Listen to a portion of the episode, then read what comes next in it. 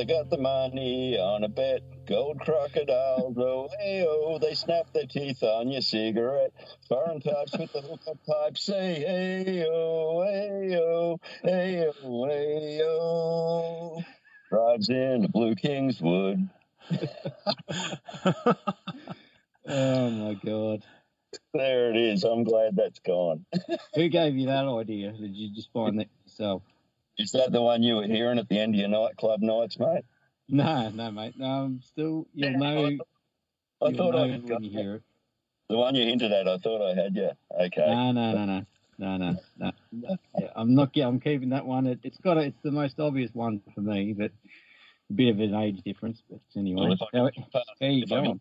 Yes, I'll do more. Now I'm going all right. But uh, who have we got joining us in the studio today, mate? Do you want to take charge?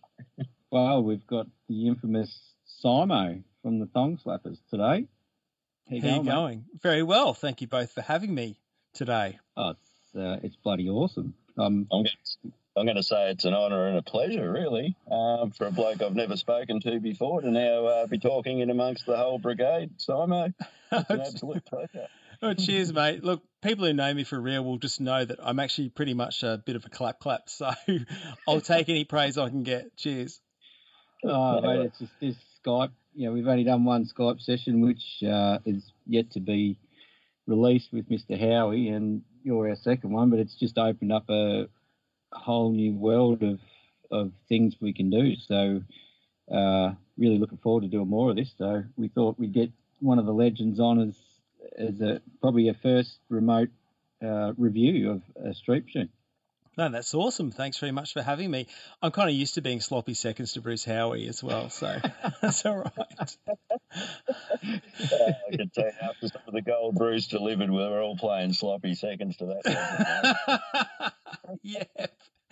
He's in a league of his own, isn't he? He's great value. What a top Uh, bloke. he's he's a ripper, and yeah, just we it'll it'll come through in the in the podcast, but just yeah, bit of a feedback and uh, reporting of the red sun and that. So it was really good. He sent Yeah. through Yeah. some pictures that we'll we'll, we'll post up Yeah. uh, when the when the it's body right. comes out.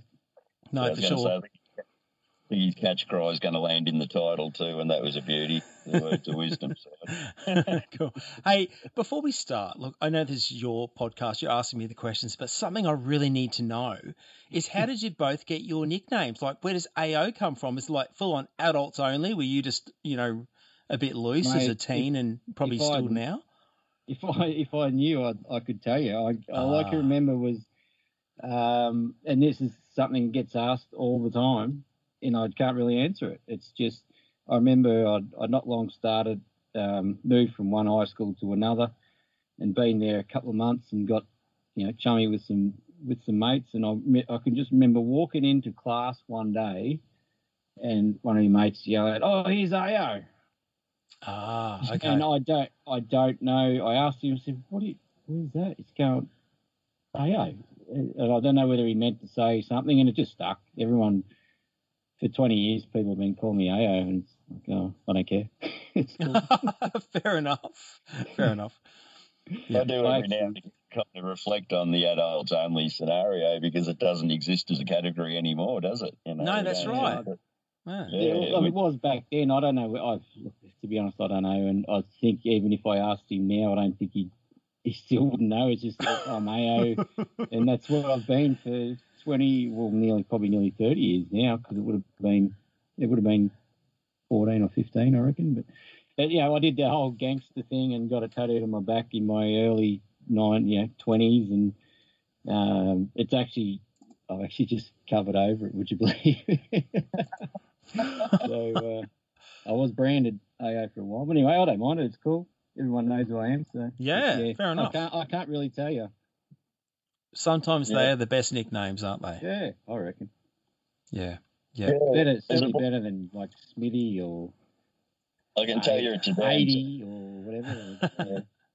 I can I tell you it's better than Smelly Kelly because uh, you're starting, starting to feel me. Yeah, well, I carried that one for most of my life. I was uh, I was smell for most of it, you know, but that's all right. I grew up on bloody Dead Kennedys and Sex Pistols, so it didn't really offend me. And Oh, then uh, yep. yeah, one of the mates in the 20s just hit on Smelly, and it was just, I mean, we've been through a hell of a lot together, and it just came out with a bit of affection out of him. So I was sort of happily wearing it in the 20s.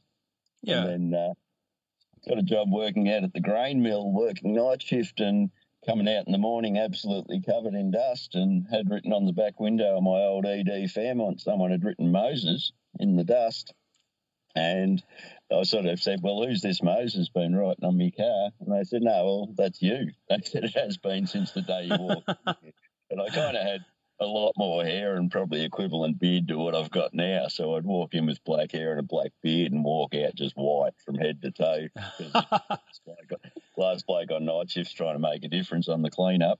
Um, and McCready, I just sort of, I don't know, I suppose listened to a bit of grunge in the 90s and that too. But my little daughter, when she was only toddling, so we're talking, you know, two years old, two and a half years old, and we'd be heading off from a friend's place or something like that. And I'd just uh, I'd say, oh, well, we're going, we're out of here. You coming, McCready? And this darling little long haired, pretty little girl had come strutting after me, go answering the bloody week. you probably know yourself, Simo. You can call your daughter whatever you want to call her, and she's going to follow dad, you know. So, yeah. so then, um, yeah, uh, shout out uh, good friends Wes and Narelle McKenzie. But we were sitting down at Portarlington one day, and I'm showing them some photos I'd taken at Queenscliff Rod Run on my phone, and Narelle said, "Well, you kind of need Instagram." so you stop shoving your phone in people's faces, and uh, you need a name, not necessarily your own. So yeah, the old Moses B McCready dropped pretty much right there. So Fair uh, enough. It's amazing how it all comes together. Hey, all that stuff. certainly does, and then yeah, it all just kind of makes a bit of sense now. But you know, with custom cars, I was all of a sudden Chris Kelly's everywhere, and you know, we're making jokes that you know he's threatening to kill off Moses McCready, and you know, it's kind of all just come full circle. But I don't mind that either. So Yeah. Yeah. Yeah. Cool. Yeah. Well, So we better get a Nasher update. That seems to be a tradition before we get into things. Well, I don't know whether you saw the Instagram, but it's parked up on top of Mount Buninyong. It does like to climb with that 3800 converter, mate. He came up here, no worries at all, and parked on his little pad overlooking the farm blocks, but uh, the wind was a bit gusty, so I've had to come right up to the top. Ah, right, yeah. So that's where you're coming from, David. It's all uh, all good. It's all going well now. Yeah, oh, fantastic, mate. Running really well. So I um had to pull the speedo drive out, put a little Welsh plug in there because it had been seeping a bit of fluid out, and it's one of those things. You put a bit of permaseal or something around it to make. I thought I'll just check it for size and put it up there, and it fell in the hole to the point I couldn't get it back out. So in there fumbling, bloody choking the hammer, trying to get a couple of taps on it, and yeah, went down to Travis's, threw it up on the hoist, and just give it a couple of solid hits to be confirm that it was not going anywhere. Same thing happened to me with a girl like that once, I think. Had to give it the double tap. No, digging around, trying to get it back out. You know how it is. But sorry, I should. I, I should. I'm trying so hard not to swear. I'm trying. I've got a poly. I've got like a full potty mouth. I'm trying to be really good. I promise. Uh, you're right. You're right. I tell you that custom cars Oz thing was a wake up to this guy because this guy had the old tirades of uh, language, and all of a sudden I'm trying to sell my own story of getting the kid, the old blokes talking to the kids, you know, trying to create that rounded community. And oh yeah, I swallowed some words and I deleted some comments. That's for sure. but every now and again through Messenger. You'd get an opportunity when someone challenged you to show them that, yeah, you know how to do that too. yeah. Yeah. Hey, just a quick question about Nasha, if I may. Um, I when I first saw it, I thought it was a Packard. Are they a very similar looking car from that era, or is it just coincidence? No, I'll even give you a credit for that one because I was at a steam rally um, at Beaufort that the late Goldsmith boys put on, and there was an old deer that had come past, and she'd be well in her 80s on a stick, and she stopped at the front of it, and this is before it had a badge on the on the nose of it. And Mm. I said, I, I sung out to her. I said, "Well, you'd be, you'd be all right at it." I said, um, "Can you tell me what it is?" And she looked straight down at the grill, and she looked back at me, and she said, "Is it a Packard deer?" and I said, actually, I said, I'll give you bonus points for the grill alone because the grill treatments are really similar. I said, Yeah. but then I explained to her it was a Nash. But I also had a backup because an old guy had come up to me earlier and thought that and asked me if it was a Mercury Sloper. So when I said to her, "Well, that guy over there before he came up and said, is this a Mercury Sloper?" and she goes, "Oh, he didn't." Like he was embarrassed, embarrassed on his behalf, I think.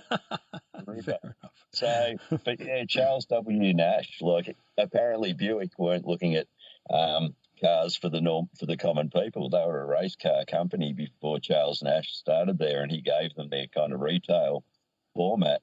Ah, right. Was to go on and start, and that was in the late 19 teens, and then was to go on and start the Nash Car Company and uh, Nash Kelvinator, which this one's badged. He was the one who sort of instigated that purchase of Kelvinator refrigeration as well. So Yeah, yeah. hey, but Yeah, it's a bit of an odd car and an odd bloke behind the wheel, I guess. Fair enough. Uh, oh well, we might get into it, but um, so we're going to run through the Neville 88 with you, Simon. But first, we just had a couple of random questions.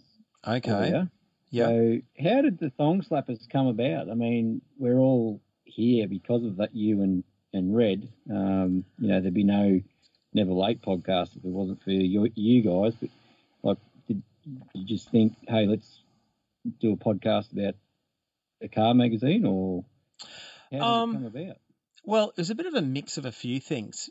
Pretty much the the actual podcast idea I came about because I was like, I really want to do a podcast. I, I used to listen to the like the Kibby and Finnegan show, and I liked the way they talked about kind of old school movies and also like whatever project cars they were up to. I enjoyed, as I do with you guys, I enjoy each episode getting updates on on what you're up to with your own cars, and they were doing that. And then I thought, well, with the connection I have with Street Machine magazine, I thought it'd be awesome to review that magazine because how it was, oh, this is probably, man, this would be like maybe five years ago. We had a big group email about Street Machine of the Year that Adam was on also, or as in Redmond. And he's picked up my email address, which had Sturbia in it, and he's emailed me separately and said, Hey man, just letting you know, really love your car, you know, etc. etc. etc. So I hadn't actually met him sort of until that email.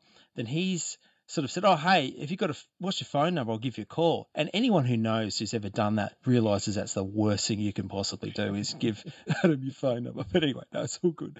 So I sent him my phone number. and We just chat on the phone about the magazine. Oh, hey, what did you like here? What did you like there? And so when it actually came time to do the podcast, I knew it wasn't really something I could do sort of by myself. Like I want to do it with someone else. So I could bounce Mm. back and forth with ideas and things. And I just hit him up. You know, I was actually working in Townsville this particular week, and I, just, I sort of caught, you know, planned to catch up and see him. And I said, mate, this is what I want to do.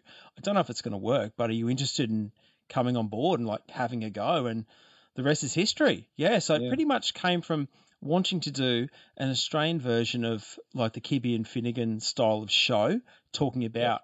I mean, you guys know, and you're you know you're the same in that the whole Generation X, etc. It's just the trappings of our youth. Like I can talk 80s TV and 80s music and 90s stuff until the cows come home, and, and street machines from the past. Like Mm. the whole thing of I can't tell you what to have for breakfast, but I can talk about someone's Mm. car from 30 years ago in intricate deca- details. Yeah. A lot of people can. So that was pretty much it. It just sort of, it just blossomed from a small, I guess, burning desire to do something. And not so much, I know it's really cliched about doing things on your bucket list or whatever, but it was something that I just really wanted to do. And, and then, yeah, it just sort of grew from there and found its own feet, to be honest. Yeah.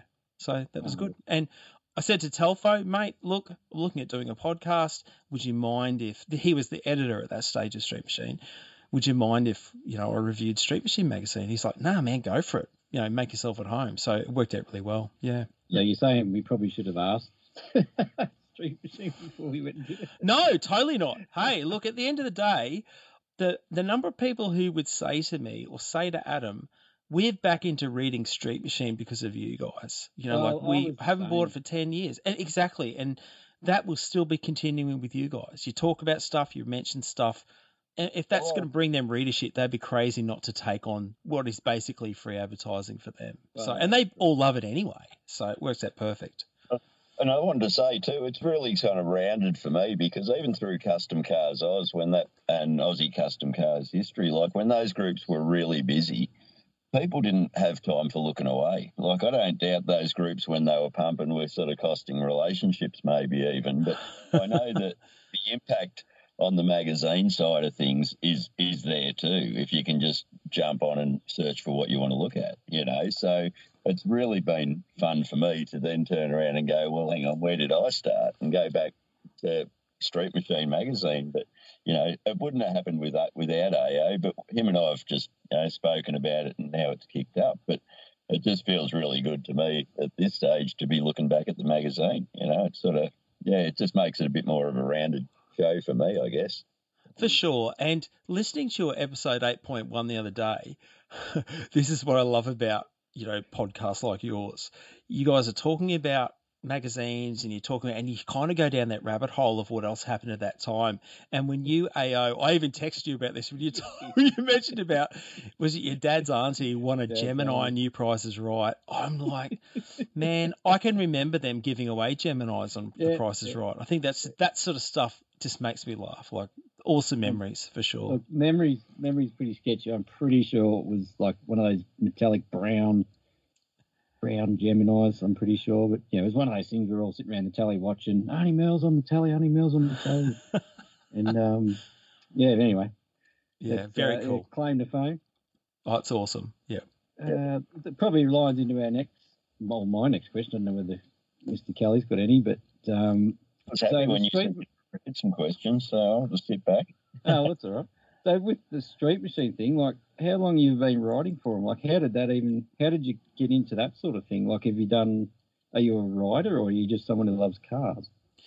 Uh, definitely not a writer, just someone who loves cars. And yeah. it happened back in oh man, I think it must have been it was probably about 2007 or 2008, and I'd been about a year or two earlier, I was at the Nostalgia Drags racing old days, and in, at Willowbank in Brisbane or Queensland, and a guy came up to me and started chatting to me about the car, and we're talking about this and that, and you know I'll have a chat to anyone really, and it actually turned out I didn't know it at the time, but I chatted to this guy for like 20 minutes, half an hour, just about cars and whatever. He goes, "Oh mate, look, really nice to meet you. I've got to keep going." It was Telfo, right? so down the track, probably I don't know, it was maybe six months later or whatever. I finished building a VG Valiant sedan that I did as a black and white cop car. Like it had the yeah. full black, white doors, white roof. I had big gold stars on the doors, which are like Panda stars, and you know the mm-hmm. emergency number was four four zero, and it was really Chrysler based. And I did it like a bit of a sort of like a a, a take on a US cop car, and I ended up doing a I think it must have been a maybe it was a reader's rocket. So I did that for it, and I wrote a bit of a story about it with the whole Buford T Justice, and you know talking about doing smoky peg legs, chasing bad people, and just was being a bit of a dickhead, really. Yeah. And um, Telfo messaged back and said, "Hey mate," he goes, "I really enjoyed your reader's rocket story," and he said, "Look, we've got a, a Nostalgia Drags coming up. Would you be interested in having a crack at covering the event?" So I jumped at the chance, and that was it. Pretty much the rest is history. Yeah, He Telfo just fully gave me a chance. And from there, I did that story. Uh, he and Seto was actually the editor then. Uh, they were both really happy with it, and so it just grew from there. And then I sort of would say, "Hey, listen, I, I, I met a, I met was a boy called Leon Harris who built that XB panel van called Mister Damage back in the '80s, and uh, which had that big one-piece rear door. It was a really tough show van." And I said, listen, I ran into Leon Harris the other day. Would you mind if I had a crack at putting together a history story on that panel van? So I love that van. And like, yeah, go for it. So they just were basically, and as today, I'll come up with some idea which I think might be a bit stupid out there, and they always are supportive of running with it. Yeah, so that's how it all started. Oh, that's cool.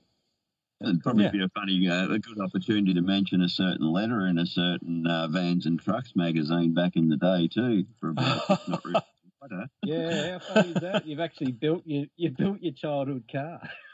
That's exactly right. Yeah, that is awesome. There's a couple of. Sort of I was thumbing through that magazine at the time that you sort of highlighted that. I'm like, hang on a second, you know, it was the one I had in the hand, and it just weird the way all those sort of synchronicities are coming into play, but yeah, yeah.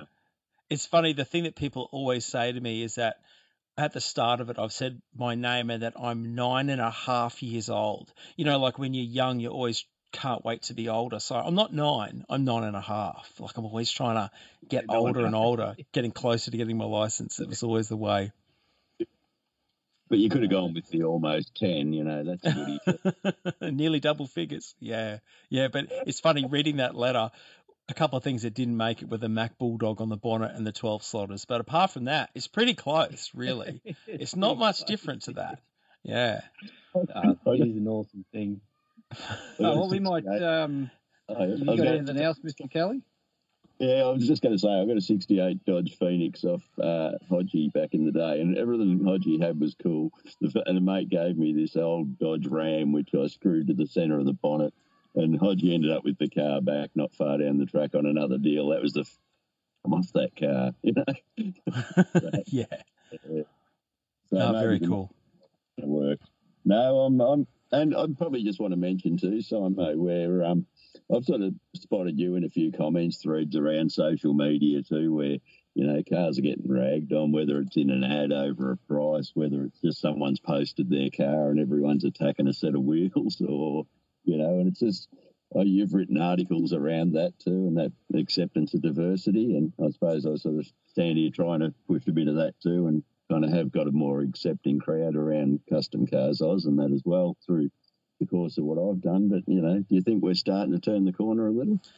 Look, I think it's going to be a never ending battle, but Mm. I do know that you guys are definitely on the same wavelength as me and, and a lot of other people. And it, it is something that one thing we definitely agree on is that, and I'm trying not to get on my soapbox, I promise, but you'll find that modified car people can love and appreciate stock or restored cars. And I'm one of those people, but very rarely does that Yep. cut both ways. I think that's what frustrates me the most is where people in the standard or restored car type of scene, they just expect that everyone should do restored cars, whereas modified people are like, mate, I don't care what you do as long as you're enjoying it. And Yeah. I just, I, I struggle to understand that massive difference in people's thought processes. I don't get Says the as I mentality. think. It's like No, it's like you know the it's the old Hol- Holden versus Ford versus whatever. It's like I mean I don't give a shit what you drive. I, I don't. I'm not loyal to any badge. If it's, if the car's cool, the car's cool. I don't. hundred percent. I don't really care. Yeah, Um, yeah, Bruce, Bruce, Bruce that I met that had the candy, that's got the candy red EH with the HQ tail lights and stuff. It's got Z28 badges because it used to have a 302 in it back in the day. Like he Yeah. fell in love with that car as a kid and had to own it. And Perfect. someone took some photos, posted them, came back to show him what everyone had said, and people had said horrible things about his car. And this guy, in his advanced years, but he's a giant of a man too. I'm thinking, you know, you don't go poking the bear, but you know, he was just he fell in love with his car as a kid and got to own it. And while he's going through a bit of tough, few tough times at home, you know, people are just picking on his car. You know, yeah, yeah. And it is very true. There was that meme that was going around, well, not really a meme because it wasn't as funny, but it was the whole thing about you shouldn't rag on whether it be people's cars or bikes or model trains, whatever they're into, because Yeah. that might be the one thing that's keeping them sane. You That's just don't right. know, you know, and No. that's the thing. I try and be respectful of other people, but look, if people post up stuff, I can't help.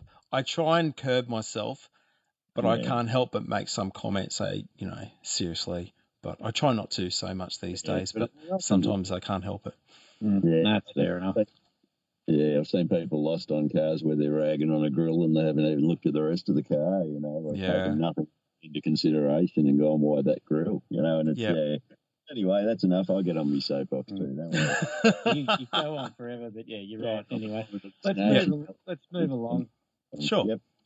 You got Thank your questions there, Moses. You want to start off? You can. You can take the first one. This so this is our uh, little eight questions for Simo, um, Yeah. and then we'll get into our review. Perfect. Well, I suppose we're going to dig back to um, probably even beyond before vans and trucks and why that kid came to write a, write a letter to his one of his favourite magazines. But what was the first car related memory, do you think? Uh, okay. When I was a kid living in Adelaide, so we lived in Adelaide till 1980, so until I was six, turning seven, I can clearly remember we lived at Glenelg on the on the bay, and uh, my cousins. I'm trying to think of the sub. I think it was Valley View near Tea Tree Gully, right? They lived out that way. And I remember coming back from their house, probably, I must have been five or six, I think. And my mum had a charger, like at the time, like a new charger. And Yeah. I was sitting in the back, and I remember being on Grand Junction Road, which is a pretty main drag through there, at the front of the women's prison. And this guy in an HT Monaro pulled up next to us. Now, remember, this car wouldn't have even been, or it may have just been 10 years old at this stage, or not, or close to 10 years old, in grey primer, really loud. And he's trying to race my mum, who's got this charger. And my mum's like, full driving Miss Daisy, mate. She ain't going to do that. But he's like revving this thing up, and my dad's looking over at him, like kind of smiling. My mum's sitting there, you know, probably saying bad things about this guy. the light went green. The guy in the Monaro, he's really loud V8. He's dumped and just done this massive burnout away from the lights. And I just remember that clearly. I remember thinking, man, that thing's so cool. Like, yeah. So that would definitely be. And my dad had an AP6 V8 Valiant, you know, with twin system, and he lowered it and did a few things. So I remember, I can remember working on that as well. So it'd be one of those sort of two of two things in my life at that time. Yeah, Very Nice. cool. Like my mum and the A9X, I guess, too, you know. yeah, yeah, yeah. Uh, righto, next one. What was your first car?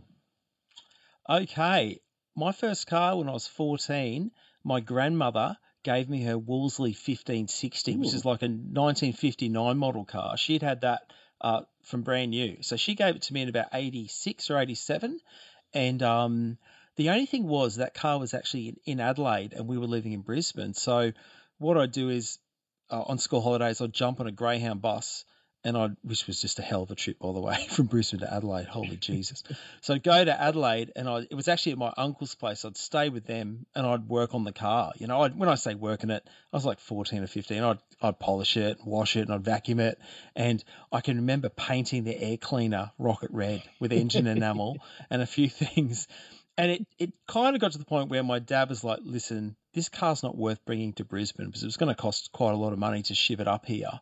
So my auntie ended up taking it over and she drove it for a number of years. But the ironic part about that is uh, Gus, as in Paul Cronin from Street Machine as well, he actually owns it now. He bought it from my auntie probably about six months ago. Like she had it that whole time Wow. and he actually bought it and he showed me a photo of the engine bay and here's this red air cleaner still on there.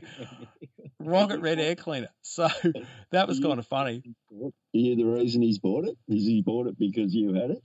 Well, my auntie said to me, "Listen, I'm looking at moving this car on. You know, it's been sitting in the yard for years, like literally a couple of decades." And I just sort of said, I was thinking of all these people I know who live in Adelaide, and I just said, "Mate, would you may maybe interested in this as a cheap project? It's only cost him like a couple hundred bucks, and yeah, he's got it. He's got it going again, and he's gonna use it for like coffee and cars and stuff. And it's still got its original SA black and white plates and a few other bits. So yeah, it's a pretty cool car. Yeah. So when that didn't work out, I I ended up buying a Mini when I was in grade ten and uh, rebuilt that.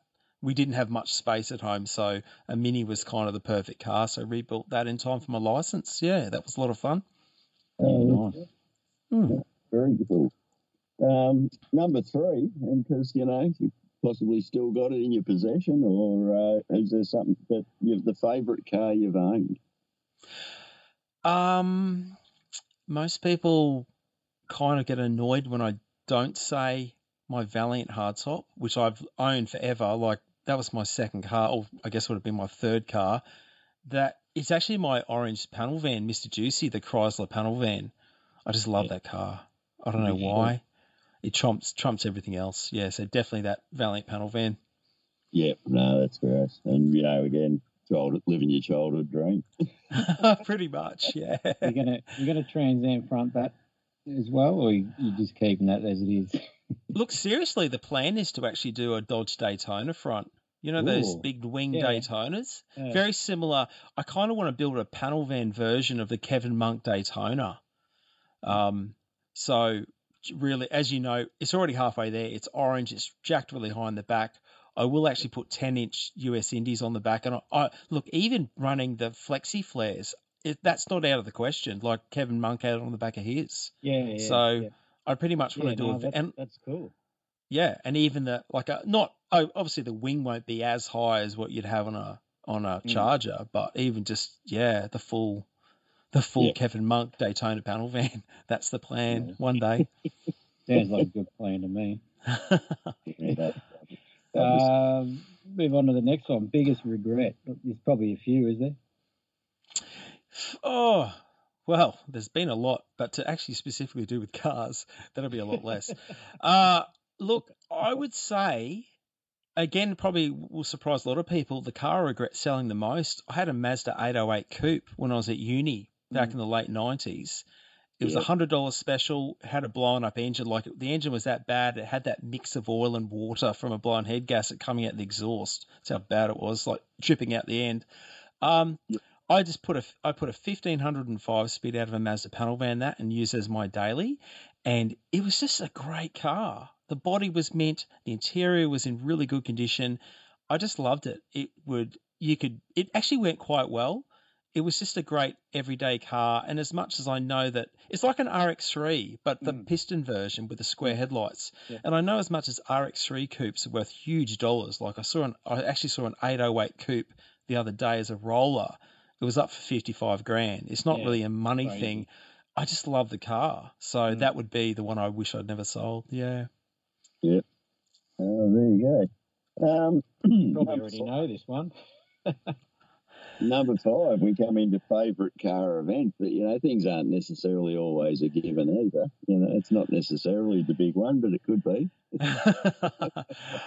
Look, I would say favorite car event uh, would be the Asphalt Demons Invitational was awesome that they used to do just north of Brisbane uh, in the mud. That was great. Very much like a mud run type of deal, but straight line. But of course, now that that's sort of been finished for a couple of years, definitely would be Drag Challenge. I just love even going as a spectator or even working the event. Drag Mhm. Challenge is just such an awesome thing to be a part of. Yeah. Uh, Talking Well, about that last speaking week.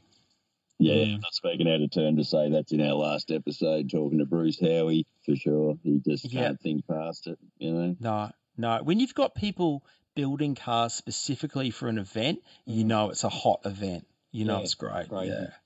And for me, that channels um, Brian Russell too. Brian Russell's got the incredible 70s custom uh, FJ panel van, but the FX circuit car that he races too. Oh, okay. Yep. And a T Roadster up in, um, he lives in Bribie, but he's got a T Roadster that he drag races, hill climbs too. And it's just, he said to me one day he'll park up at a show. You, you couldn't get him to do a static display anywhere, you know. He's, yeah, he's just all about the next flag. So, yeah. Fair Yeah. enough. Yeah. Uh, righto. Next one. We probably already know this one. Current cars. Um. Okay. So I've got yes, Mr. Juicy, the orange Valiant panel van. I've got my hardtop loose morals, or that's being built into loose morals as we speak. I've just uh, got to get that running again with a V8 conversion. Wasn't that something? Was we had to stir him up about you two or something, didn't we? Uh, something didn't you? Were you going to name it a U2 song? I'm definitely going to paint it in Bono's tears. I tell you, if anyone tries to tell me that there is any connection between U2, the band, and Loose Morals, I'm just going to go freaking postal. I'm telling you. So, yeah, no, Loose Morals, that's what it's staying. The sign writing's been done. All right. It's not changing. But so that Yeah. and uh, Disturbia, of course, my custom, the Red Valiant panel van. Yep. Yep. Oh, and Blue Crush in the backyard. How did Yeah. you get hold of Blue Crush? I was actually going to write that down on my question. How the hell did you get hold of that? just through a guy had it and it was obviously a mess and um yeah i just i actually i actually made a set of bubble windows i was went through won't say a phase but at one stage of my life i was making bubble windows for panel vans and this guy needed a set of bubble windows so we just did a swap yeah yeah Yeah. I remember. I think when I first started following you on the Instagram, and and I think you've just put a picture up of, of your backyard. I'm thinking, hang on, what's that freaking panel van? It's like, and have a look at it. It's just rotting into the ground. But hey, you Yeah. got to fix it up, don't you? oh mate i seriously Oh. I, I would i would cut the roof off This one. yeah, I would cut the roof off and put it onto a ute. To be honest, that'd be the only way to fix it because like the doors don't open. There is literally no floor, no A pillars. The bottom of the firewall's gone. It's the only Valiant I've ever seen where the actual K frame is completely rusted away, like the front Yeah. cross member. So Yeah. it's in pretty bad. But I've had it there for, geez, it must be like probably seven years now. I think maybe. So if you uh, move house, I'm guessing it's staying there. Uh no, I'd have to take it. uh, I'd probably have to get in there and like try and strip out as much as I can, and I'd Weld probably just have to weld it all. Yeah, I'd probably just have to weld RHS through it just to try and tie it together. Because I, I, I think, and Valiants have a bad thing when you try and move cars that are rotten, they just break the firewall and bottom Yep. of the sills out. Yeah. So Yeah. the motor and everything, it's still in it, still in there. Oh, That's there's not much of it left. Yeah, it's basically just a just a destroyed RAM on top of yeah an intake manifold sitting in a valley, no heads or anything like that. Oh, right. So, yeah, no, yeah. I just I saw it and I thought, oh man, that that's awesome because I I I don't know much about the van, but I can remember seeing it, you know, in the past, and uh, it's it's just such a good looking car. I mean, even still rotting away in your backyard, it still looks damn cool. Yeah, Yeah, People, people are yelling, fix it, that, don't they? It's, every time someone gets a sniff of it, it's like, yeah, it should be back on the road, should be getting done. But yeah, clearly beyond that. Be better off doing a copy. pretty much. And it's funny too. Like people will come over and they'll see the van, and then later on someone will be saying, "Oh, give it to me, I can fix it," and they'll say, Mm. "Listen, I've actually seen this in the flesh, and you aren't fixing it." You know, like it's yeah, it's when people actually see it with their own eyes and they take the rose-colored Facebook glasses off. Mm. They'll see, you know what? It wouldn't be. It'd be too hard to fix. It'd be better to, like I said, cut the roof off and put it onto a Ute. That would be the best way. Yeah. Oh well, bit of a bit of a um, tangent there, but anyway, next one, Chris, you've got the next one, I think. We're moving on to uh, the dream car or or garage. We'd always put as a bit of an aside, but um, you know we know you're sort of constant. Well, the hard tops, you know, the current thing it, it, that's in the sights. But um, anything beyond that one, car wise, Simo? Um, look, I won't build any more cars after I finish the EH and get my hardtop. I'm just not. I've just pretty much ex- not exhausted myself, but I'm not really, you know, keen to do any more projects. I just want to kind of enjoy what I have, and uh, but if I was going to do something else, if I had money being no option, as it, I Mm. would definitely go a 41 Willys coupe, like the full, Yep. like 60s Gasser build Willys coupe, and Yeah. jacked at the front, some wild metal flake paint, like make it look like one of those real show type, uh, like Stone Woods and Cook or John Mazmanian type, real like the show type Willie, you know, Gasser Wars cars. Yeah, but for street use, just something like a I don't know whatever the whatever a good five speed or six speed is to use these days, or even like a Doug Nash or whatever. And I do a blown and injected motor of some description, but make it one of those hidden EFI type deals. Mm. So just make it a completely streetable, but looks like the full race car Willys coupe. Yeah. Yeah. Yeah, Well, how's the uh, Pepsi bug? Probably across a couple of boxes, but how's the Pepsi bug uh, gasser? Love it.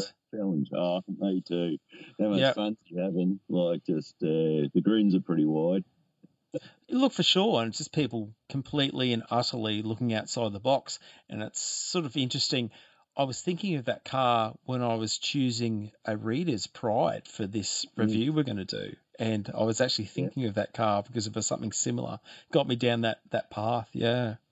Yeah, Yeah, no, very cool. Oh, well, we'll finish this one off with any words of wisdom, Simon. Um, I'm just trying to think of stuff I can say without swearing. Um, you can swear. being okay. rude. Swear. All right, I'll just, I'll Yeah, just, Mark was explicit on the uh, on the on the podcast. Um, yeah. Look, I'll. I'll just I'll just try and say it, but you'll get the gist. One big thing now, unfortunately, this advice is pretty much for guys only. Don't make any massive decisions in your life. Making, make you've got to clean the pipes out first, if you know what I'm saying, or you've got to make sure your your brain is completely functioning without any sort of. You need to have the clearest mindset ever. So that's my bit of advice. But something my dad, his advice, and the reason I say this is because you know, 30 years later, friends of mine come up and say, You remember when we were like teenagers and your dad would say to us, listen, guys, this is like, say, if one of my friends was having trouble with his girlfriend or there was some issue, my dad would come up and say, listen, guys, just remember this one bit of information. A man digs his grave with his cock. And they, one friend in particular, you know, like 30 years later, he's been in a couple of busted up marriages. He's got kids all over the place. And he's like, you know what? Your dad, he was so right. I'm like, yeah, he was. that day. And I've always, and the fact that his friends have remembered that advice. But as far as actual cars go, the only advice I'd have for people is just build the car the way you want it from the Mm. start. Like, if you're building a car and you want to run 10 inch rims on the back, but then you go, oh, look, I'm just going to go with eights because uh, it's just easier and Mm. it's a bit more, you know, civil and I'm going to have less problems with engineering or it's going to be better with the police. Don't do that because you will end up running tens. You'll end up spending more money and just doing it to how you want it. So just build it exactly how you want it from word go. That's all I can Yeah. really advise with the car side of things. Yeah. No, that's good. Good advice. Good advice. Oh well, we'll uh, let's rock on and get through this magazine. Sweet. Sweet as. Have we got our magazines ready? Yes, Uh, sir. I've got my magazine. Mate, I've even written down page numbers for way too many things. Oh, will we let our guest go first, Moses? Get I'm gonna uh, have to take- Simo's choice. I'm going to have to take two seconds if you can give me, well, probably 15 seconds. I've got to step out the door for a sec. You all right? You can take amongst yourself. We'll get we'll get uh, on the cover because we don't have that as in, in our bloody list of uh, six pile. You know? we'll just we'll just get uh, our man Scotty to edit this one out. Yeah, yeah. Look, we'll be there. We'll be where Chris is right now. Give it like I'm kind of nearly there, but give it a few more years, mate. I'll be stopping. it's not about distance between field stops; it's distance between piss stops. That's how life rolls now. Especially when you go on a big journey. Oh dear. Yeah. so um, how's COVID going up there with you guys? Mate, my work hasn't stopped at all. I'm just still plugging away. Like it's we still can't go into New South Wales or do anything like that. You still have to wear masks at the shops, but it's definitely nowhere near as bad as what you guys are experiencing for sure. Well, our little town's just in its own lockdown at the minute. So Oh, really? Okay. yeah, they had a couple of cases popped up, so we're in lockdown at least till Wednesday. But who knows? Yeah, yeah. So Fingers anyway. crossed it Uh, kind of sees itself clear yeah. soon. Ah, He's, No he's back, is he? Yeah, I'm back in back in the seat, mate. Back in the uh, studio. Too many coffees. That's me Flash the boots. Yeah, that's exactly right. And in between the walkers, all the essential exercises up here too. Oh, so, of course. yeah. You, the police will be here before the end of the recording for sure. I can, I can tell you there's something. I can tell you there's some things that Moses McCready would do that Chris Kelly just would not do ever. didn't have uh, didn't have any uh, Whitesnake playing at the same time, did you? No, it wasn't to be. Okay, There I go again on my own. All Love right, it. Simo, what's your uh, what's your pick for the mag this week, this month? Okay, page 36, please, gentlemen. Thirty six. Oh yes. How good is this thing? Mate, Yeah. Robert Jean, Jean Graves XR Ute. Yeah. Like, this thing, is mental. uh, it is. And look, it's really, it's like a work of industrial art. It just blows me away the thought and how much time and effort would have been in actually going in to make this work. Like, look at the tray and all the piping underneath, and it's just Underneath mental. it is unbelievable. Yeah. Absolutely. Yeah, no, Yeah. definitely. I've put It that just- as, um, I've I've actually got two choices, and that's one of them. So we've crossed one of mine off. That's good. Look, Yeah, well, it, I was just going to say, Instagram um, listener Scott Kenny too, refrigeration mechanic, and he was just blown away by it. But he said he's done a couple of similar ones just for um, water to air intercoolers into trays and stuff like that. And yeah, he- it's a mountain of work. And that was the minute the magazine dropped. He was sort of him and I were chatting around that. But, yeah. And I just think do this car's fantastic. And great look, having a twin turbo 540 big block, like that's look, me personally, as much as I could never drive it because like that'd be as sketchy as having like an Asian swimming at Bondi Beach. Like if I was in this car everyone within a two kilometre radius would be dead because I just wouldn't be able to handle it. But yeah, Oh, But- is, it is a monster. I mean, the Yeah. work that's gone into it.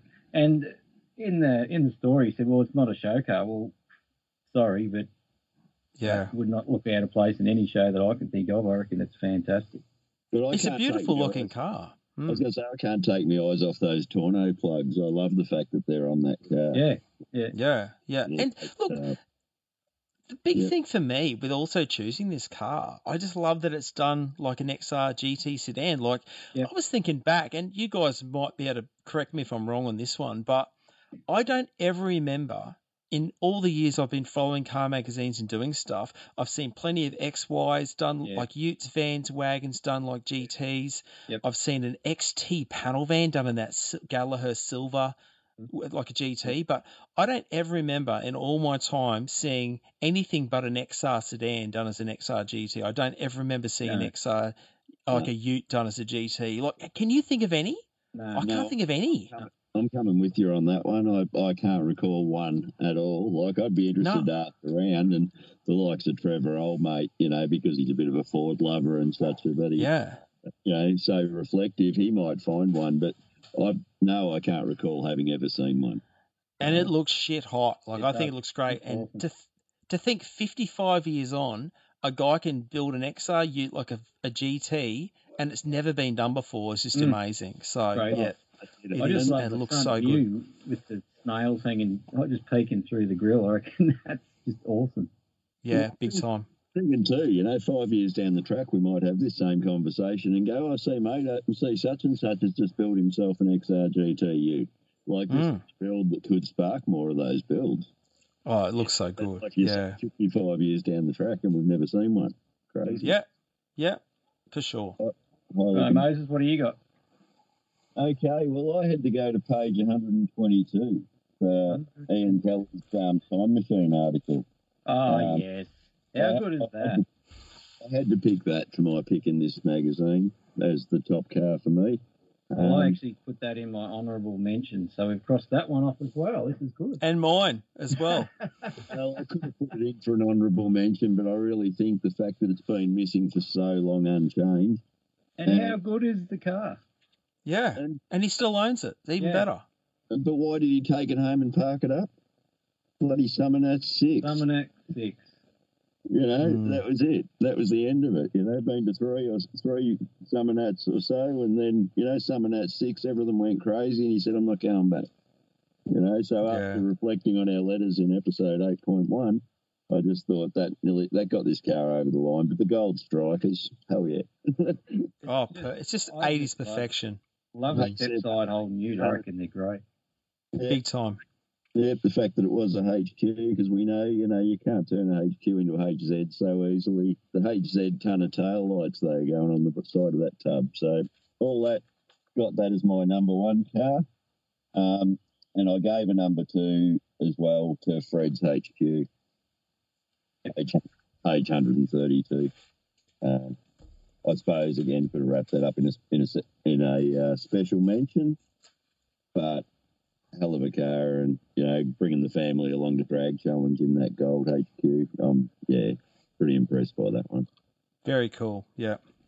Yeah, Well, I went to, if it was a hard one for me, as it usually is, but this magazine, once again, has just thrown all sorts of goodness at us. But I, uh, I actually went for page 100 and that 34 Chev. Absolutely stunning. Whole build is just unreal. yeah. Well, that definitely landed in my special mentions because not a lot of Chevs that get as much love as a Ford in that Just height. the, the quality of that car is just phenomenal. Like you look underneath it, it's just Insane. insane. And that, Mm. yeah, and just the fact that it is a Chev and not a, you know, not a Ford or 34 Ford. Yeah. yeah. And it Yeah. just look. I'm usually not big on browns, but that thing just looks absolutely stunning. It is a beautiful I car. It. I, I love everything about it. Yeah. So that that was my number one. Yeah. No, I can see why, mate. And you didn't pick a second number. You didn't pick a second one. Yeah, the gold ute. Oh Yeah, yeah, gold ute. Right, So, yeah, sorry. that one was already crossed off. That's fine. I'm not always on the game. what do we got for best of the build, lads? Best Simon, you want to go first? Yeah, sure. I actually chose page 135, Yeah, well, I'm on 135 as well. Yeah. Dylan Hall's HQ Ute. Yep, same as you picked that one as well. Look, this is going to sound really stupid. Not that you'd be surprised, but this the stupid thing about it is I'm really not a fan of gunmetal grey, and I'm not a fan of red walls, red wall tyres. I kind of feel like red wall's been done to death, but man, this Ute just It does it so good. beautifully. I can't. I just think it's it's so clean, yet so tough at the same time, and especially with the new drivetrain he's putting in it. But Yeah. visually, the car just looks perfect, it's perfection. And to make like a gunmetal grey and red walls sort of non-fan become a fan, Mm. yeah, it's definitely doing it for me for sure. Yeah, And no, I, what- I had that one. A small guard badge there. Is that a bloody statesman one or something? A bit weird. Might looks like a premier badge off a HJ or something. It's a Oh hard yeah, I see. see what you're saying. Yeah, Bit hard to yeah. Before. Yeah. yeah. I I thought it was that just a bit of cake off my magazine, but it's, it doesn't scratch off. Yeah.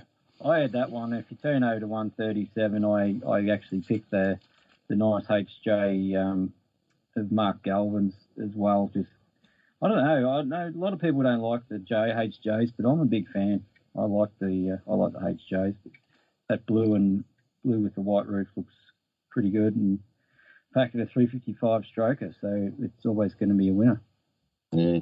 Another mild tidy up that got out of hand, apparently. Yeah. it happens. Yeah. Well, What'd you have, Moses? I had uh, the very first cab off the rank, the uh, EF Falcon. Oh Um, yeah. Harrison Carey's EF. I had that down as my pick. But I've sort of spoken too. I'm on the record now as saying I don't quite understand how EFs and ELs haven't received the same love, you know. Even the bizarre version of love that AUs are copping. I think Uh, they will. I don't know. Yeah. I just like the style. I think they're I think they're a sleek looking car, done right. And I see a couple getting around, but you know, again, they're probably still affordable now. And this thing's running a five litre out of an AU. It's probably not an expensive build, you know, to kick up on, I guess. So yeah, for all those reasons, I don't mind that at, EF at all. Mm. That's, me, I reckon. Yeah, no, I think I think they'll get they'll get there eventually because yeah, I I had an EF. Uh, I've had two EFs actually back in the day, and they're actually ripper cars, and probably out of that EA to ELs, probably I don't know. I reckon they're probably the pick of the looks of them. I reckon. Yeah. Agreed. Yep. Yeah, there you go. Oh, well, that's Anything nice. else there, Moses? agreement. Um, what else did I have? No, I just had I had the HJ as well, which I mentioned. You know, just that the uh, tidy up got a bit out of hand. So no, that's Oh. covered me in the build, mate. While you're there, you might as well do your reader's pride. What did you get for that? Hey, we're going to page 153. It would be remiss of me not to mention Eddie Ramsbottom and his EH2.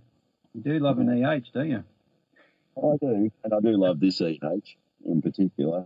You know And, what? I uh, didn't even notice that was a two door. so you how much I, shows how much I know. So, yeah, that EH is pretty cool. I, I didn't even notice it only had two doors. That's unreal. yeah, That must mean it's done really well or something like that. I- Let's I just didn't say know. That. you know, hence why it's been a cover pick in custom cars. I was on probably three or four occasions, but um, he found it a bit ratty and worked through it, you know. But it's it's just a nice car. Um, also happy to say that I like the Grant Morris HT Monaro, which he's had since he was 17, but he doesn't actually know how old he is now, so I'm not sure the length of period the period of time that enveloped. But those two cars had me pretty much. Yeah, very What cool. do you have, Simon? Uh, initially, I was on page 153 with a Mark Comordo Ford Prefect. I kind of dig those prefects, and it's amazing how cool you can make any car if you lower it and put moon discs on it. Mm. And uh, that was right up there. But then the one I actually ended up choosing was just opposite on 152 was Josh Ross's Dodge Pilot House with the turbo Barra. This was the car I was thinking this guy just must be in the same brain zone as the bloke who built the Pepsi VW gasser that you spoke of Yeah. earlier. I just think that what's it? It's like a mad scientist moment where someone goes, "Oh, look, there's a Dodge Pilot, you know, Dodge Pilot House pickup or Ute, 48 model. No worries. Let's just run a full FG turbo Barra driveline and whack 15 by 10s all round. Oh, that's okay. I can put slicks on it so I can go around the track on track days. Like, I just love that kind of brain, that whole just people just just letting their imaginations rule the roost, not what other people think they should be doing. Yeah, love it. I reckon Well, that made, be, that made it into my special mentions. But yeah, I was just thinking, what a sprightly bloody ride it'd be, you know? Like, Yeah, uh, super cool. Um, but be a good that- one for uh, Michael Whips to uh, get hold of that bloke. I reckon have a chat to him about that one. Big yeah, time. That's be a big great idea. Yeah, well, that prefect, we had one run around Ballarat, pretty much identical spec to that with moon discs. Um, John Irving, who's now got an 8-1, A1 Automotive, the speed shop in Ballarat, he was running one of them around as his daily for a long time. Um, yeah, more the satin, uh, light blue, but yeah, that car definitely ticked the box for me as well. So, yeah, I I went for the easy one. I went for that e, ratty looking e, uh, FJ with the turbo. Cool as I love it. Yep, that is cool. I'm, I'm glad we're going everywhere because I had that down for another mention. I just can't, you know, I can't stop myself in this. that, that is It's a bit hard when they keep putting all this cool stuff in there. You know. Yeah. Yeah. Uh, what's next? What do we got? Sunday sesh. Might as well. Uh, Simo, what'd you get for that? Uh, page 158 for that one. It was the. Now, you guys might be able to uh, school me on. Is that a lettuce alone coloured SSHQ? Is that correct? Correct. Just Yep. not only the car, does the car look awesome, but that out the front of the old Holley Performance uh, shin digs down there. I think that's in Melbourne. I'm not Yeah. 100% sure, but Just opposite the um, Peter MacCallum Hospital Centre. I saw it down there a couple of weeks ago. Yeah. Couple I- ago. I, I guess that this place, this building, isn't being used anymore. But the fact is, I love people taking shots because I'm sure that building will be replaced by townhouses or a unit complex or something at one stage. Similar to in Adelaide at Keswick, there they had the massive Chrysler side of the building near Le Cornu, and um, that ended up, I think, got, getting recently knocked down. You'd always see people who take photos of their cars outside of that big Chrysler sign for when it was a Chrysler, one of the factories. So. Cool. I think definitely that's just very cool. Yeah, Yeah. I, I had that one as well. Oh, three for Um, three on that one because I chose that those reasons that you've decided as well. But while we're on lettuce alone HQs and maybe uh, with AO being a little bit of a more aficionado, now that lettuce alone, is there two greens? Because there's a darker version of it, isn't there? You know, Uh, like, look, there's there's lettuce alone, and it's it's kind of like it's kind of like that purple in the HQs. It sort of changes colour a bit. Seems to be different shades, but I mean, yeah, I've seen you know a couple of lettuce alone SSs side by side, and they're two different greens. So I I couldn't tell Ah. you what is the actual proper yeah, one. I think it that it could be just the camera, it could be just whether he's put a filter on it or something, but it does look a lot brighter than the normal lettuce alone. I'm not sure, but yeah, too hard to say. But okay. cool Well, picture I, and a cool car because I'm a big fan of the SSHQ. I'd I'd have one of them over a GTS any day. Yeah, for sure. Agree. I went one more on my Sunday sesh too because uh, can't help but admire the work of Simo in there. Yeah, Um, I, had, I had your picture in there. Fuck a, a super wide tyre. That's awesome. But that bottom pick, fuck yeah, because I don't remember seeing the three of them parked together. I don't remember seeing yeah, that no, shot that was that was a when cool I shot. opened this magazine. So, Yeah. if you saw the danger I put myself through to get that photo, standing on the second story roof of my house, doing that on Hey. dodgy tiles. All for the gram, mate. All for the gram. Yeah. Yeah. Well, this couldn't, get will the be sel- good. couldn't get the selfie version. No, no, it was. I needed distance to get as much in as I could of them. So, yeah. There backwards off the roof. Right, this is going to be a good one. What do we got for tough shot? I've I've got two selections. Well, let's start with you, mate. How about? Well, I've got the cover. I mean, Yeah, well, that was my tough shot. Anyway, and like you say, Chris, he's got a dar in his mouth. he couldn't get much tougher, really. Shout back to all our cigarette advertising from back in the day. He's got the you know, so as I said, he's uh, he's inhaling the smoke and spitting out flames.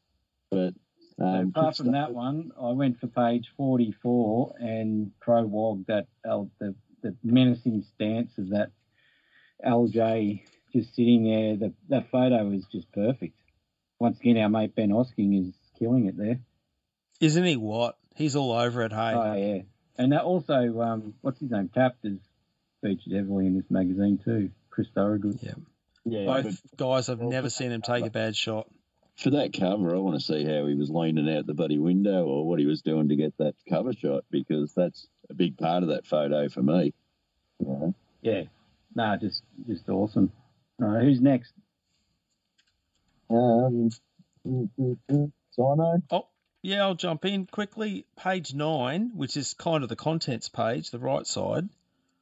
Yep.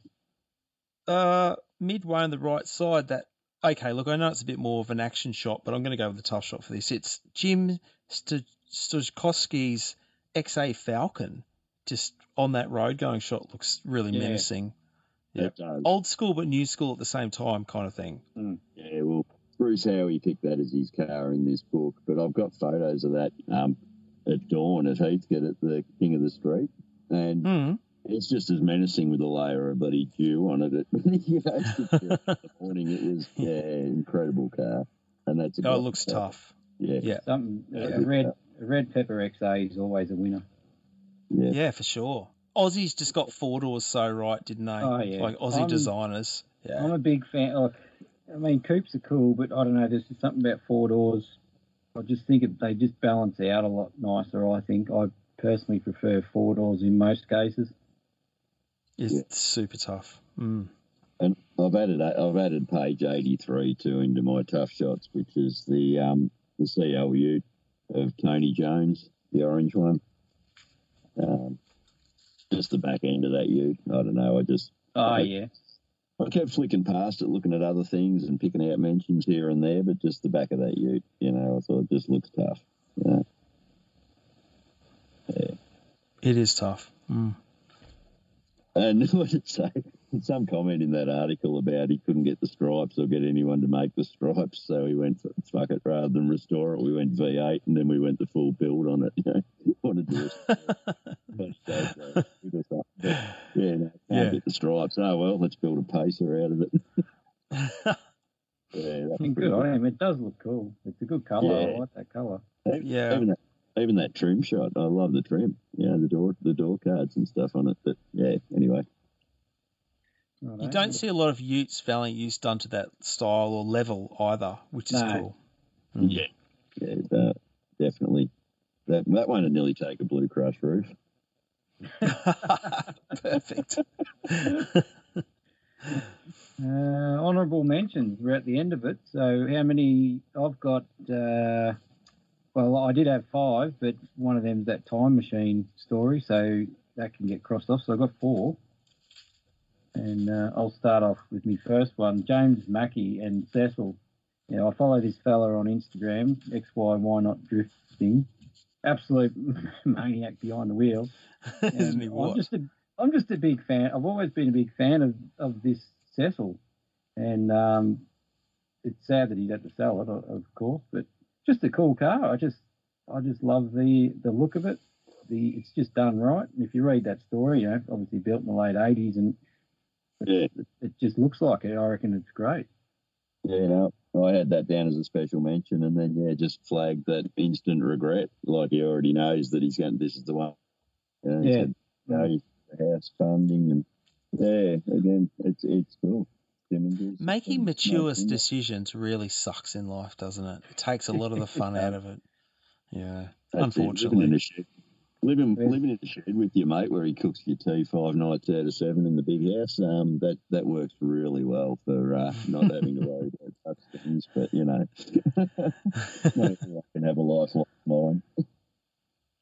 Uh, my second honourable mention was just the story with uh, John Bow and Thomas Randall about their little cancer scares. I reckon it was good for them to put it in there and good to hear their stories. It's it's always um, it's always sort of important, and it's probably getting more important now. And there seems to be more people talking about it, like men's health and all that in general. And I think that was a good story. Um, having gone through it with Dad a couple of years ago, it's you know blokes need to look after themselves a bit better, and I reckon that was a good good thing from the yeah, well, I had Yeah. that down there too, and definitely, yeah, really timely, you know, because yeah, again, we don't drag ourselves off and get to the check out, so it's um, got to get a little more proactive on it for sure. Mm. Yeah, the years slip by really quick, and before you know it, yeah, you got to make sure that you're looking after yourself. That's it. We can't be indestructible forever. No, well, that's it. I used to say, oh, you got to die of something, and all those throwaway lines you use in your 20s, but all of a sudden you're looking around and yeah, you got people who need you you know, so That's right, and people you want to see grow up for as long as possible. Yeah, That's right. exactly. Yeah, we all wise up a little late, it seems, but, you know, again, as long as we can turn it. Yep, Yep. like that. Next one, third one is that white HSV, the VS HSV. I just think that's awesome.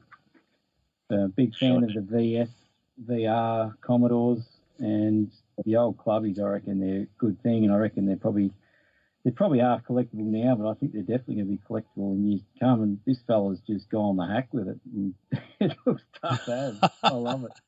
Yeah, Absolutely Yeah. love it. I total kudos. Yeah, Yeah, Yeah, and I like Yeah. the fact that he traded in his cherry black one for that one. Yeah, Swapped yeah. it the guy to get the white manual one, and now it runs a power glide. Yeah.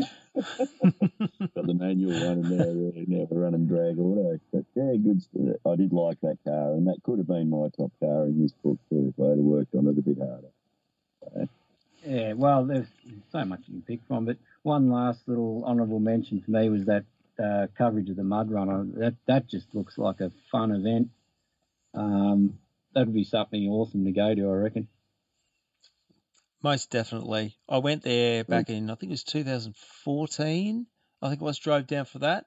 Just had a ball the whole time. Yeah, it was great. So, yeah. That's There were definitely Who a wants few, to go next? Yeah, well, there were definitely a few gathering at the mud run under the uh, Mutt banner, apparently. But um, yeah, the cover of John Smooth's Pontiac was pretty cool to see, the 62 Pontiac. And uh, Yeah. Sideways in the dirt, and then a bit of fire going on around it as well. so, yeah. Some of the pics he posted of that, it was just awesome. Like him and mm. Marty, just you could just see him massive grins like ear to ear in the front, just Oh, yeah, I pitching mean, it like- completely sideways. Great pics. when you're seeing these these fully grown men in these cars sideways, you know, in the dirt and just grinning like Cheshire, Cheshire cats, it's like you know that's a good time. Yeah, that's what it's all about, isn't it? Yeah. People forget you got to have fun with cars sometimes. That's sometimes. right. You know, That's it. yeah. Oh, Yeah, who, who wants to go next? Do you want to go next, Simon? Look, because mine is mud run based, I might just quickly throw it in here. Yeah. I was look pretty much all of the photos here that were done by Neil Bayliss. They're all they just all tell such a great story. And I was torn between on page 110 there was that 48 Chev pickup like completely and utterly sideways. Then you've got the what was that Yeah. thing down the bottom right? Is that a Studebaker? Oh, it is a Studebaker pickup doing the same. But Yeah. I ended up going with page 112 Yeah. that Mercedes. I love that model of Mercedes to Oh, start yeah. with Yeah. and that So- thing just fully, you know, he's nearly got the left front wheel picking up. Yeah. He's gone that hard sideways. It actually looks like it's tubbed, I think, by the photo. It looks like it's got some pretty big meats, like butcher spec meat cuts under the back there. And that's that was my pick for uh, honourable Yeah, mention. nice. uh, Kane Sanderman's LS powered 65. Love that car. Very cool. Have you seen the guy on Instagram that's put the AMG 63 running gear in one of these old Benzes? Yeah, that's a Queensland car. The thing hauls black ass. Yeah, Oh. it's very cool. Yeah. damn cool. But that's Yeah. but that spread of photos from 112 and 113. That's just a really great looking bloody page. I was I was a bit the same too when I started looking through. I thought because yeah, I looked at that one and then went back the other side and again that pickup. Oh yeah, Yeah, I think the whole thing just deserves a blanket honourable mention. Yeah. The whole event. Yeah, oh definitely. definitely. And at least you know we all had it written down. We all meant to talk about it. So there you go. yeah. Anything else there, Moses? Uh, I had Scott Pye's F truck co- uh, Coyote concept. building with Erebus as a pro tourer. Oh yes, yeah. No, it's going to be cool. Oh, I just love people that are using these Coyote engines. I reckon they're great. Yeah, well, that's why probably it pricked me ears, it pricked my eyes a little.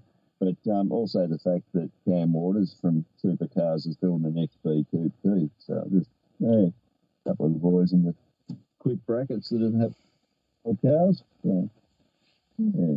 Um, and I suppose I wanted to try and maybe we're doing a recap on the um, on the snapshot segment, perhaps. Mark Parsons, Simo.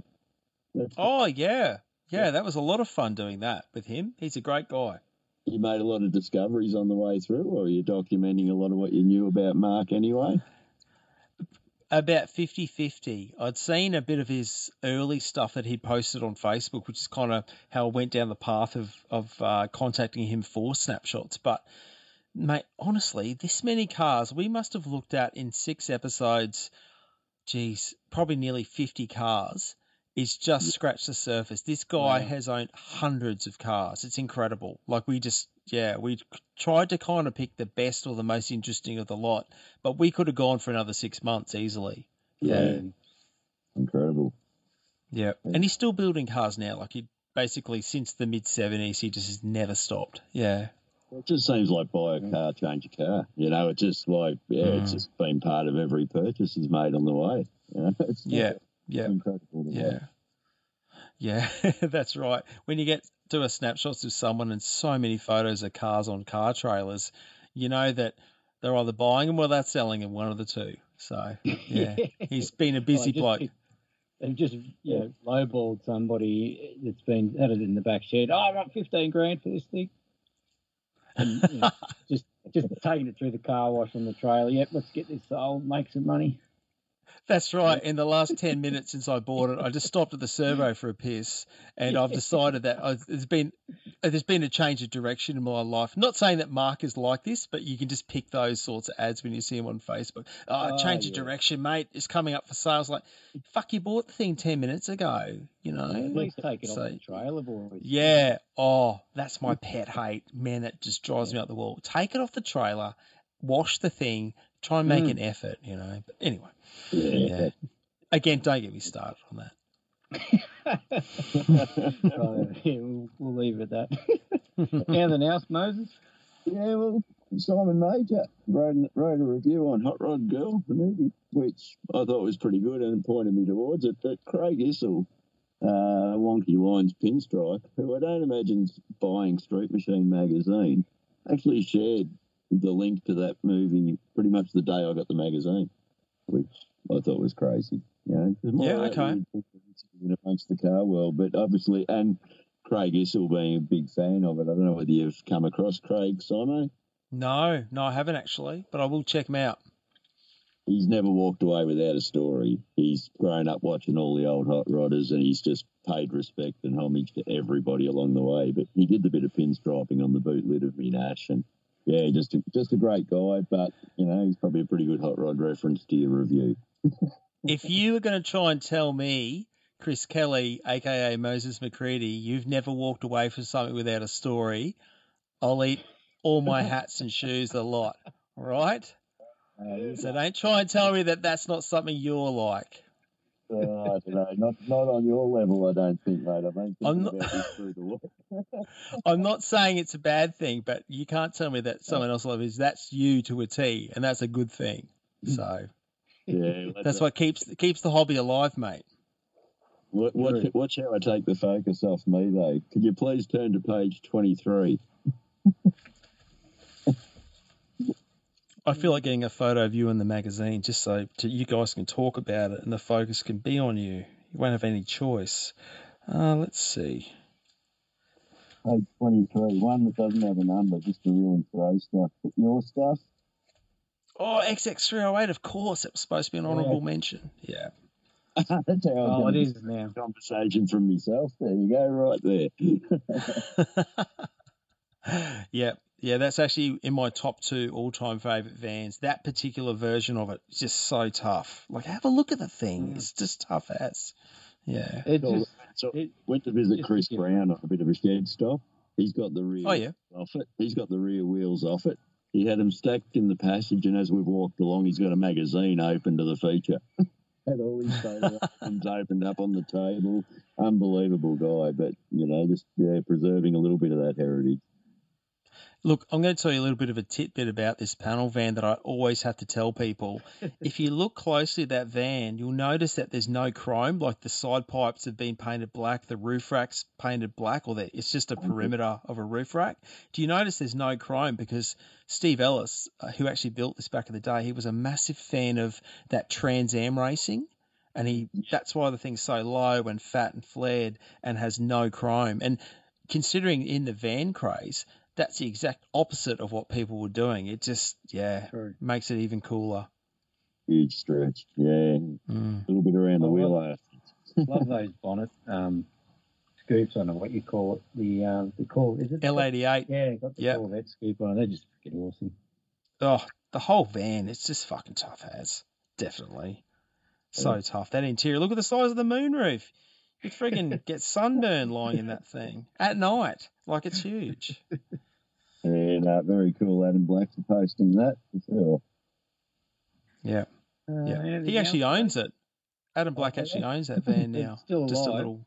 Yeah, he Oh. owns it, Adam Black. Yeah. Yeah. Honestly, if I if I wandered down the list, I could say there was stuff. I mean, Wrinkles FX in there again, the big block FX ute. I just love that. Love seeing that as much as I can. Um, page seventy six, we've got a shot of Sabretooth. And I suppose just the fact that it's a panel van. Um, you got anything on this one, Simon? I've only seen photos of it. Uh, to be honest, I don't really know much about it.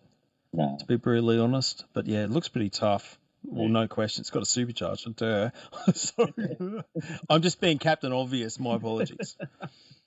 And I think I'd be more than happy. I mean, uh, see, um, Craig Gusby in gold with his 37 Chev burnout pig uh, with the machine guns on it and the turbo. Oh yeah, that was Page Yeah. 142. That, again, special mention. Um, I'm nearly out, but page 138, Amy Hopkins, um, blown EFI 202HJ. well. I What a cool gonna- combo.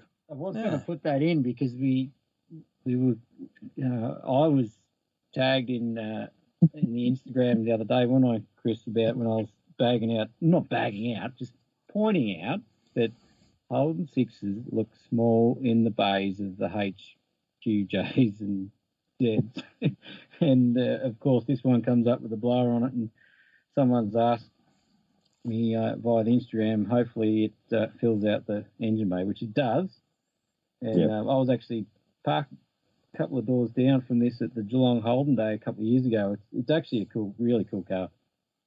I agree with you, AO, on that. I, I'm 100% side by side that the Holden sixes look small in those bays, whereas you look at like a 265 in the engine bay of a Valiant, it looks like it fills it up okay. But yeah, I'm with you on that, so don't feel bad. Don't let anyone give me a hard time about it. Oh, I Yeah. don't feel bad. It's just my, my opinion.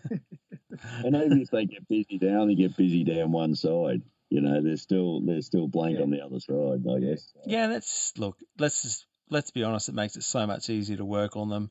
I'd Oh, rather I'd rather pull the distributor out of a six-cylinder Holden or Valiant than a V8 any day.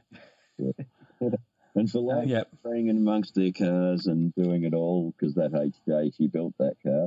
But if we go to 76 and 77, I'd be happy to sign off as that as my final special mention.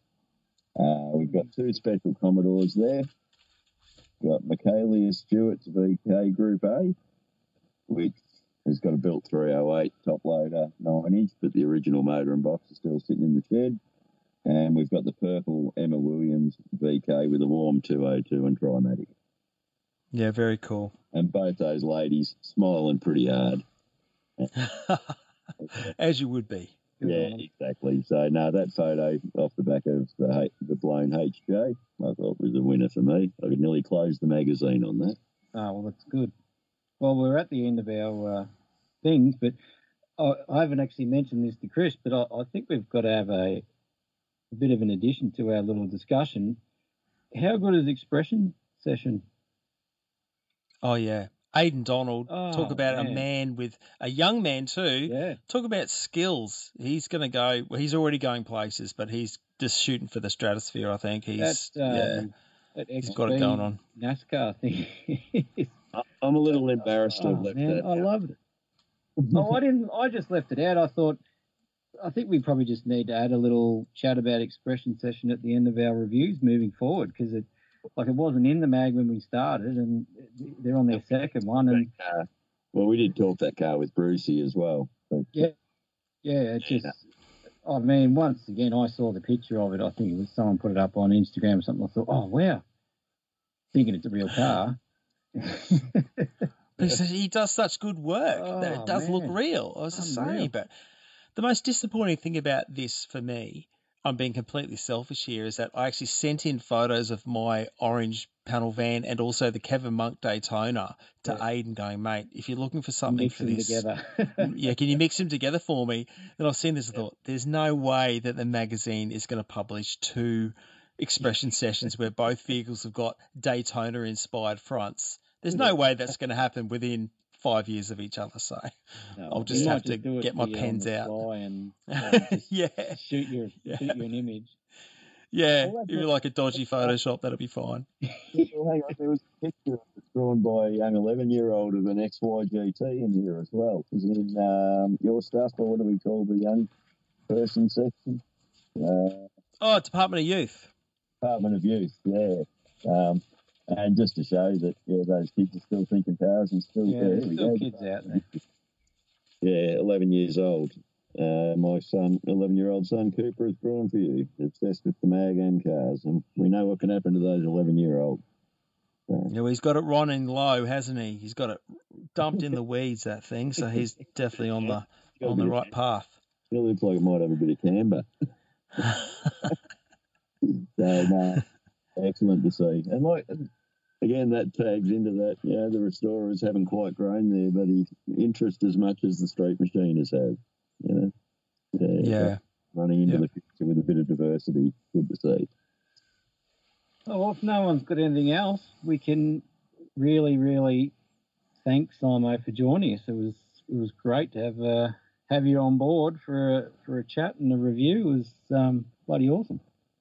Mate, thanks to both of you for having me on. It's it's honestly it's a pleasure, and I feel privileged that you've had me on to chat. So It's just been- keep doing what you're doing. I'm loving your show and Oh, enjoy that's listening to it every third oh every second Thursday. So Yeah. Well, it seems that uh, Red might be a little more difficult to focus than your good self. I was trying to pull him in on the next magazine, but he's got a fair bit going on uh, under that other name of Adam. So uh, We'll there's get him also- on at some stage. Yeah, but I Yeah, think I sure. probably nearly announce at this point that Chad Rubens is happy to come in and talk about the next magazine when it drops. So it'd be interesting to see what fuels that boy. oh, top bloke, Chad, good guy. You'll definitely get a a, a good episode with him for Um, sure. Should be good. Yeah, well, we can't, good. we can't plug the voting anymore because uh, by the time this episode comes up, it's all uh, all been answered. But uh, it's been a good journey for sure. Yeah. Mm. I don't want to sign No. off on the fucking journey. Where'd that come from? Three days before it passed me. a journey to the center of the earth. Yeah. journey off the edge of this Mount Buninyong. no, the next journey will be the old Nash and that 3800 converter lurking behind. Good stuff. Yeah. Just be careful when you open the door, mate. I hear that there's the ground's a bit wet there. You don't want to slip over. Trying to land in it. I was actually at it. I'm near Kryal Castle, so it's pretty relevant as well. But I went out there to try and do a bit of music promotion with the guy, and he got so drunk and he was filling us with beers and all the rest. And I, whenever I needed to piss, he said, "Just go out and piss in the garden out there." I'd been out pissing over the edge of the bluestones into the garden. He walked out there by the end of the night, slipped ass overhead, and landed face first in the garden, and actually cut his forehead open as he went down.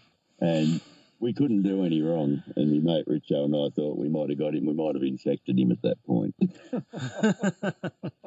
Could buy a castle, but couldn't stay tidy for the evening. We've all been there. Yes. I wish. I wish. I had probably been taken up taken up more than enough of Mr. Simo's time, but really, thanks again, mate. It's been uh, been great. We might get you on again, maybe I don't know, some stage down the track. Yeah, cheers, guys. Anytime.